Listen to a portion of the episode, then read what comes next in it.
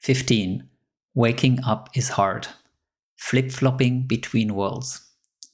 As I reviewed today's burst, I noticed it is repeating itself. I'm taking a deeper look at the content for my inner process. You're free to dismiss it if you feel called to do so. I was having lunch with a friend, sharing with her my journey of waking up. In between the motions of waking up to capital R reality, letting go of fears, realizing I'm not my body and connecting to my true self, versus thinking I'm going crazy, I should stop this never ending seeking and spiritual journeying and go back to doing normal things. How I'm flip flopping back and forth. We were la- laughing together. Though the struggle is real, yet there's a deeper knowing that the spiritual journey, the awakening, is something real and that I ought to do it and surrender to the reality of who I truly am and that my ego will be shattered and broken down in the process. Or rather, that the dissolution of the ego is a necessary step for waking up. And oh, it is hard. My mind, where the ego resides, tries to find all the reasons why this doesn't make sense, why it's crazy, why it's irresponsible, and why I should just get on with quote normal life. Fear keeps me stuck in between those two worlds the world where I need to go, the awakening me, and the old conventional mind based world. I keep walking that path, but I never really fully let go of my old self, the conditioned Vincent that has a certain idea of who he is in the world, what he knows, what he's good at, where he should be at, and what type of life he should live. And those two poles are continuing to tear me apart inside.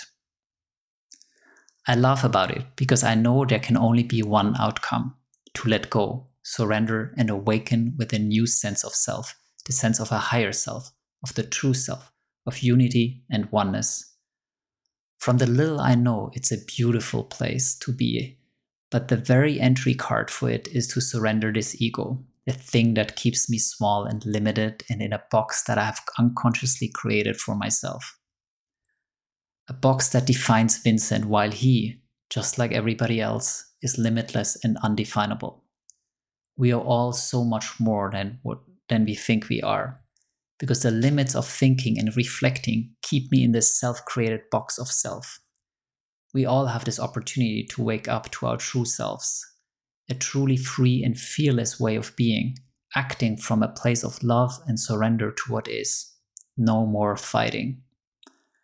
From that place, I can create the most magnificent and powerful life because it is built on a fearless, true, authentic self rather than a mental construct where I'm wearing a mask, playing a role, trying to be someone but never be my real self.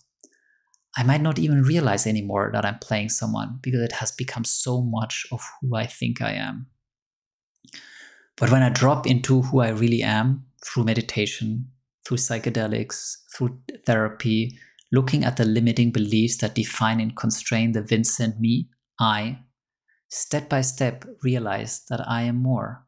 I'm not who I, what I think because my thoughts just pop out of the subconscious and then I follow, attach to, and engage with them. And that's how I let them become, quote, real, and thereby let them define and constrain me.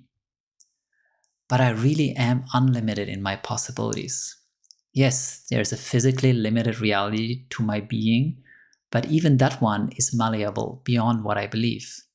Seemingly miraculous healings of terminal diseases like cancer are possible. It sounds unbelievable from a conventional point of view, but they are possible from a higher level understanding of who we truly are. So, despite all these quote miracles accessible from an awakened way of being, I keep myself held back in my limited sense of self defined by my ego because it holds me on because its hold on me is strong and it myself keeps controlling me through fear the fear of the unknown of living a full liberated life. Yet that is the very entry card. To have faith let go of fear to live in paradise on earth. And i'm starting to see the light at the end of the tunnel but until I let go of who I think I am, I keep myself in self imposed bondage of the limited half lived life.